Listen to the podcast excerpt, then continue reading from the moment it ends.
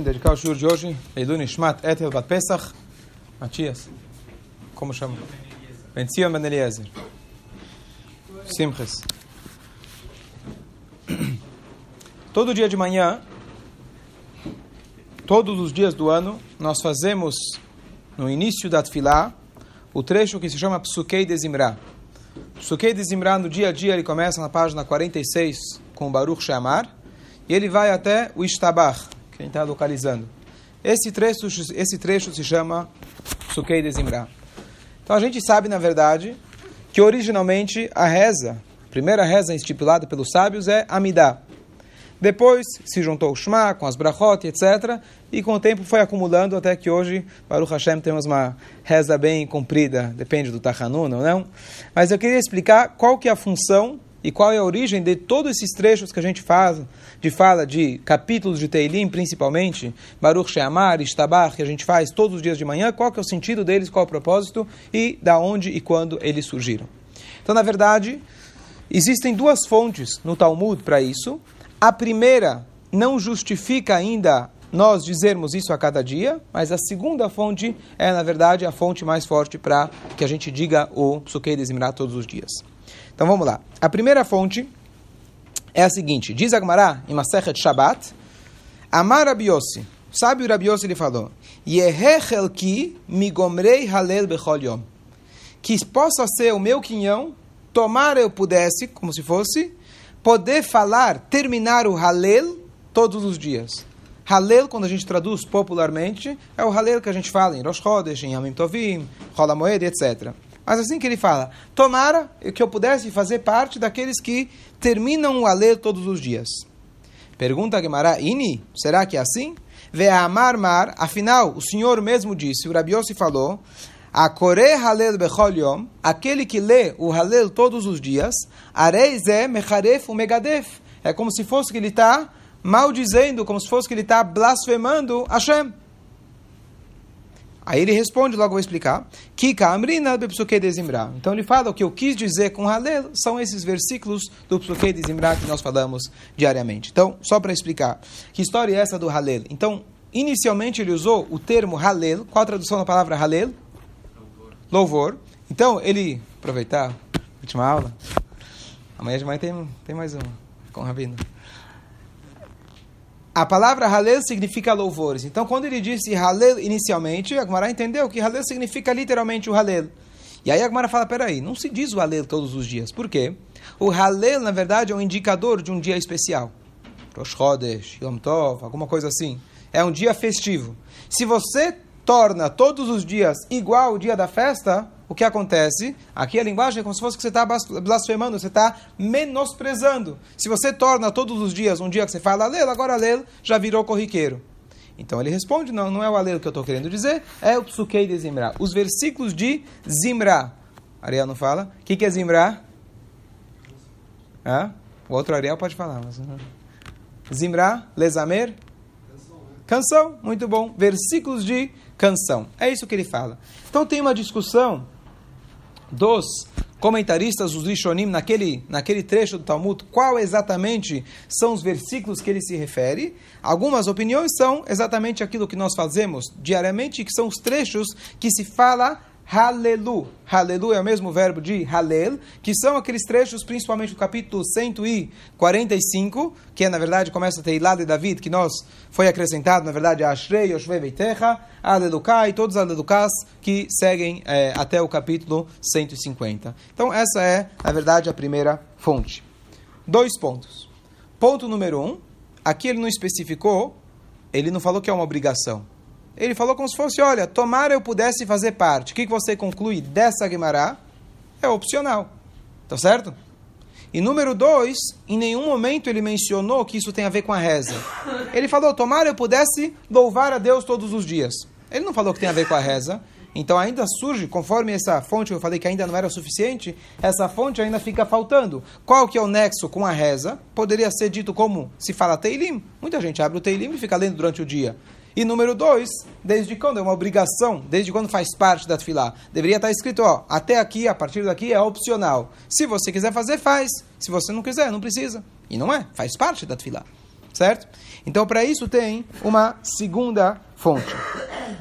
E a Gemara fala assim o seguinte para a gente. Darash, é, na verdade isso aqui está em na Gemara de Brachot, página Lamed Beit, página Coração Lamed Beit, e fala em nome do Rab Simlai. Darash Rab Simlai, assim explicou o Rav Simlai, Leolam yesader adam shvacho shel makom ve'achakach itpalel. A pessoa sempre deve lesader, organizar, shvacho, shivcho, louvor, obrigado, shel makom de Hashem.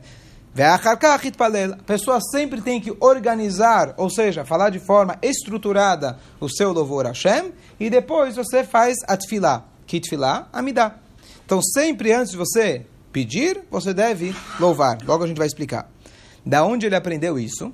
Então ele fala, lá no Talmud, ele sempre se baseia na Torá, ou dicas da Torá. Então ele fala, Mi Moshe, como que Moshe ele foi convencer a Hashem do pedido dele. Primeiro ele fala, Hashem Elohim atahilota. Hashem, você começou a me deixar entrar perto das fronteiras de Israel. Eu consegui fazer as guerras das fronteiras de Israel.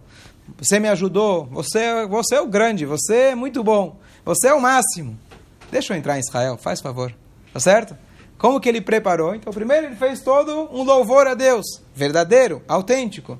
E aí depois ele pediu. Então, Rabi Simlai fala aqui é uma lição para nós. Quando a gente vai pedir para Hashem, primeiro a gente precisa lesader shvachov, eh, shivchav, e depois a gente pede. Depois eu vou explicar o que, significa isso. Parece que a gente está querendo... É, bajular Hashem. Será que Hashem, essa é a forma da gente é, tentar pedir uma coisa para Hashem? Fala, Hashem, você é o bom, você é o bom, e me dá agora o que eu preciso. O que, que significa isso? Bom, depois, aí ele traz a outra passagem que é famosa, que todo aquele que fala o trecho, o capítulo Teilá de David, que tem o, que está no capítulo 145, três vezes por dia, que é o Ashrei que nós falamos, Muftach lo shehu ben olamabá, é garantido para ele que tem o olamabá. Então, juntando a primeira fonte que a gente tinha dito, de que a pessoa, Rabi Yossi falou que tem que falar o Alel todo dia. E essa Gemara que diz que nós devemos primeiro sempre organizar os nossos louvores a Deus. Então, da equipe que concluiu da junção dessas duas Gemarot e também dessa terceira Gemara que está junto, que é a ideia de falar o capítulo 145, então foi estipulado pelos sábios aqueles vários capítulos que nós falamos diariamente louvando a Hashem. E aí, só para concluir, na verdade, a terceira Gemara, que a Gemara fala que antes disso, Vetkinu Rabbanan, os sábios, eles instituíram que já que temos um trecho importante de louvar a Deus, mas como tudo a gente tem uma brachá anterior e uma brachá posterior. A brachá anterior é o Baruch Sheamar e a brachá posterior é o Ishtabach. Essa é mais ou menos a estrutura do Psukei de. Só para fazer uma explicação rápida, é, na verdade, tem aqui também mais um parênteses interessante, que na própria Amidá, a estrutura também é a mesma. As primeiras três bênçãos a gente não pede. A gente louva Hashem. Chayametim, Magen Avram, Atakadosh. Hashem, você é aquele que ressuscita os mortos, protege nosso povo e etc. Que é Avram, que é Yitzhak. E a gente fala Atakadosh como Hashem ele é sagrado. Inverti a ordem. Mas aí depois a gente pede. Então essa estrutura sempre funciona dessa maneira. E aqui, na verdade, eu vi uma das explicações. É, muito interessantes, quer dizer, uh, explicando o que, é a essência do Psuque de Zimra. Isso para a gente talvez é onde eu queria chegar, mais importante para nós. De que a ideia não é você falar, Hashem, você é bom, você é bom, você é bom, agora me dá o que eu preciso. Isso realmente é bajular. A ideia, na verdade, tem duas explicações. Uma é regra de etiqueta quando alguém vai para um rei, existe um protocolo. Existe um protocolo. Você tem que respeitar esse protocolo. E a ideia é para que você interiorize de como funciona, como você pede para Hashem. Não é para bajular Hashem. E sim para você entender como, de maneira digna e autêntica, deve se referir a Hashem. E a segunda explicação, e mais importante, é conforme o Rambam traz e vários outros, que na verdade é a ideia de Psukei de Zimra não é apenas um louvor para Hashem Yesader Shvachav, organizar os louvores para Hashem, Shivchav, a ideia é para que você possa começar a construir o seu emocional, o seu espírito, a sua mente, o seu coração, para que você possa de fato reconhecer a grandeza de Hashem.